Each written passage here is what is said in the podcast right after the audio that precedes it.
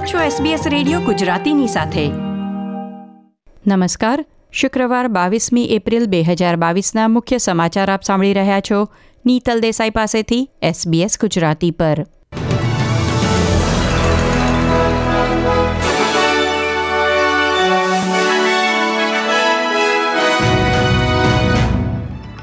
આજના મુખ્ય સમાચાર.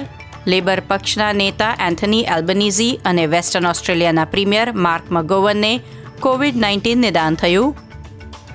ફરિયાદ બાદ ટ્રેઝરર જોર્જ ફ્રાઇડનબર્ગે ચૂંટણી પ્રચારના પોસ્ટર બદલવાની તૈયારી બતાવી. ટ્રાવેલ બુકિંગ કંપની ટ્રિવાગોને ગ્રાહકોને ગેરમાર્ગે દોરવા બદલ ચુમ્માળીસ પોઈન્ટ સાત મિલિયન ડોલરનો દંડ.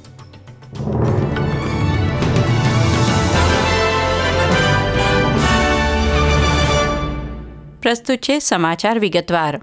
વેસ્ટર્ન ઓસ્ટ્રેલિયાના પ્રીમિયર માર્ક મગોવનને આજે સવારે કોવિડ નાઇન્ટીન નિદાન થયું છે. પશ્ચિમ ઓસ્ટ્રેલિયાના કડક પ્રતિબંધો હેઠળ શ્રી મગોવનના પરિવારના એક સભ્યને કોવિડ નાઇન્ટીન નિદાન થયું. ત્યારથી તેઓ સાત દિવસ માટે આઇસોલેશનમાં હતા. હવે તેમનો પોતાનો કોવિડ ટેસ્ટ પોઝિટિવ આવતા આઇસોલેશનનો સમયગાળો આવતા ગુરુવાર સુધી લંબાવવામાં આવ્યો છે. ફેડરલ વિરોધ પક્ષના નેતા એન્થની એલ્બનીઝીને પણ કોવિડ નાઇન્ટીન નિદાન થયું છે. પક્ષના અન્ય સાંસદોએ કહ્યું કે ચૂંટણી પ્રચારના પ્રાથમિક તબક્કામાં જ આ પરિસ્થિતિ સર્જાવાની શક્યતા વિશે ચર્ચા કરી યોજના તૈયાર કરી દેવામાં આવી હતી. લેબર નેતા વેસ્ટર્ન ઓસ્ટ્રેલિયાની મુલાકાતે જવાના હતા. તે અગાઉ કરેલો કોવિડ ટેસ્ટ પોઝિટિવ આવ્યો હતો. હવે તેઓ તેમના સિડની ખાતેના નિવાસસ્થાને સાત દિવસ માટે આઇસોલેશનમાં છે. અને વીડિયો લિંક દ્વારા પ્રચારમાં ભાગ લઈ રહ્યા છે. લેબર પ્રવક્તાએ કહ્યું કે નેતાની પ્રત્યક્ષ ગેરહાજરીમાં તમામ સભ્યો વચ્ચે સહયોગ જોવા મળશે, જે પાર્ટીની એકતાનું પ્રદર્શન કરશે. ન્યૂ સાઉથ વેલ્સના આરોગ્ય વિભાગે જાહેરાત કરી છે કે સોમવારથી દૈનિક કોવિડ નાઇન્ટીન અપડેટ્સ બંધ કરવામાં આવી રહ્યા છે. તેને સ્થાને New South Wales health, social media પર કેસ નંબર અને મૃત્યુ સહિત કોવિડ નાઇન્ટીન અપડેટ્સ પોસ્ટ કરવાનું ચાલુ રાખશે. સમગ્ર રાજ્યમાં કોવિડના કેટલા કેસ થયા છે, કેટલા દર્દી મૃત્યુ પામ્યા છે અને રસીકરણના દર વિશે વિગતવાર માહિતી New South Wales health website પર સાપ્તાહિક રિપોર્ટમાં આપવામાં આવશે. આજે સાંજે છ વાગ્યાથી ન્યૂ સાઉથ વેલ્સમાં ક્લોઝ કોન્ટેક્ટ ગણાતા લોકો માટે સાત દિવસ આઇસોલેશનમાં રહેવાનો નિયમ પણ સમાપ્ત થઈ રહ્યો છે. પરંતુ દરરોજ રેપિડ એન્ટીજન ટેસ્ટ કરાવવો અને ઘરમાં પણ ફેસ માસ્ક પહેરી રાખવું ફરજિયાત રહેશે. ક્વીન્સલેન્ડ રાજ્ય સરકારે પુષ્ટિ કરી છે કે કોવિડ નાઇન્ટીન કેસના નજીકના સંપર્કમાં આવેલા લોકો માટે ક્વોરન્ટીનના નિયમ બદલવામાં આવી રહ્યા છે. આ ફેરફાર આવતા અઠવાડિયે અઠ્યાવીસ એપ્રિલ ગુરુવારથી અમલમાં આવશે. કોવિડ નાઇન્ટીનના સંપર્કમાં આવ્યા પછી કોઈ પણ લક્ષણો નહીં ધરાવતા લોકોએ ઘરની અંદર માસ્ક પહેરવું પડશે. તેમના નોકરીદાતાને તેમની સ્થિતિ વિશે જાણ કરવી પડશે. જો શક્ય હોય તો ઘરેથી કામ કરવાનું રહેશે. દર બે દિવસે કોવિડ ટેસ્ટ કરતા રહેવું પડશે અને કોવિડ ટેસ્ટના નકારાત્મક પરિણામ આવ્યા બાદ તેઓ ઘરની બહાર જઈ શકશે અને સમુદાયમાં ભળી શકશે. ન્યૂ સાઉથ વેલ્સ અને વિક્ટોરિયા પછી એ સિટીમાં પણ ક્વોરન્ટીનના નિયમમાં ફેરફાર કરવામાં આવ્યા છે અને તેના પછી હવે ક્વીન્સલેન્ડમાં પણ આ જાહેરાત થઈ છે.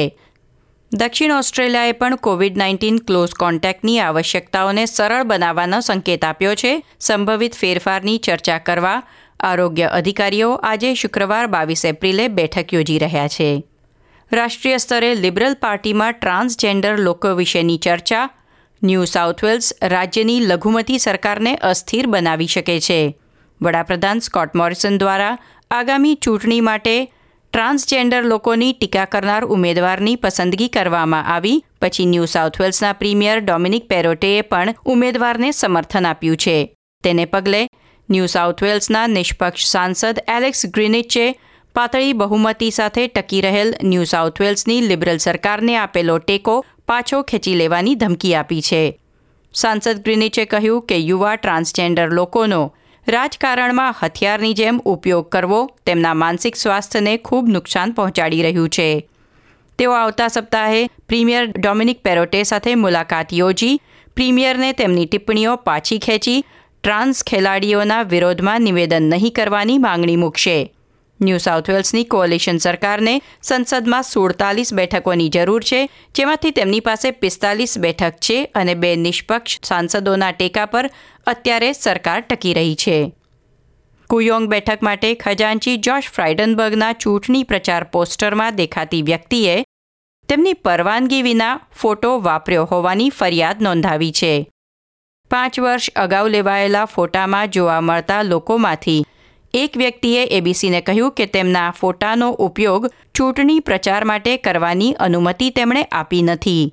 અને આ અઠવાડિયાની શરૂઆતમાં શ્રી ફ્રાઇડનબર્ગની ઓફિસમાં તેમણે આ વિષયે ફરિયાદ પણ નોંધાવી હતી. જોશ ફ્રાઇડનબર્ગની ઓફિસ દ્વારા કહેવામાં આવ્યું છે કે આગામી થોડા દિવસોમાં તેમના ફોટાને સ્ટીકરથી ઢાંકીને પોસ્ટર વાપરવામાં આવશે, પરંતુ ત્યારબાદ ખજાનચીએ પોતે જ પોસ્ટરમાં ફોટો બદલવાની તૈયારી બતાવી છે. ગ્રાહકોને ગેરમાર્ગે દોરવા બદલ ટ્રાવેલ બુકિંગ કંપની ટ્રિવાગોને ચુમ્માળીસ પોઈન્ટ સાત મિલિયન ડોલરનો દંડ ફટકારવામાં આવ્યો છે. હોટેલ દ્વારા જાહેરાતો માટે કરવામાં આવેલી ચૂકવણીને આધારે ટ્રિવાગોએ તેમની વેબસાઇટ પર હોટેલ રેન્કિંગ કર્યું હોવાના આરોપમાં કંપની દોષી સાબિત થઈ છે. બે હજાર વીસમાં ફેડરલ કોર્ટમાં થયેલ ફરિયાદનો ચુકાદો આપતા કોર્ટે જણાવ્યું હતું કે કંપનીએ તેની જાહેરાતોમાં અને તેની વેબસાઇટ પર બે હજાર તેરથી લગભગ પાંચ વર્ષ સુધી ચાર લાખથી વધુ ભ્રામક દાવા દર્શાવ્યા છે. કોર્ટને જણાવવામાં આવ્યું હતું કે ટ્રાવેલ બુકિંગ કંપની ટ્રિવાગોની ગેરવર્તણૂકથી ઓસ્ટ્રેલિયન ગ્રાહકોને લગભગ ત્રીસ મિલિયન ડોલરનું નુકસાન પણ થયું છે. જસ્ટિસ માર્ક મશિન્સ્કીએ કહ્યું કે મોટો દંડ અન્ય વ્યવસાયોને પણ ખોટા દાવા અને ભ્રામક જાહેરાતો કરવાથી અટકાવશે. આ સાથે આજના સમાચાર સમાપ્ત થયા. આ પ્રકારની વધુ માહિતી મેળવવા માંગો છો? અમને સાંભળી શકશો Apple podcast Google podcast Spotify કે જ્યાં પણ તમે તમારા પોડકાસ્ટ મેળવતા હોવ.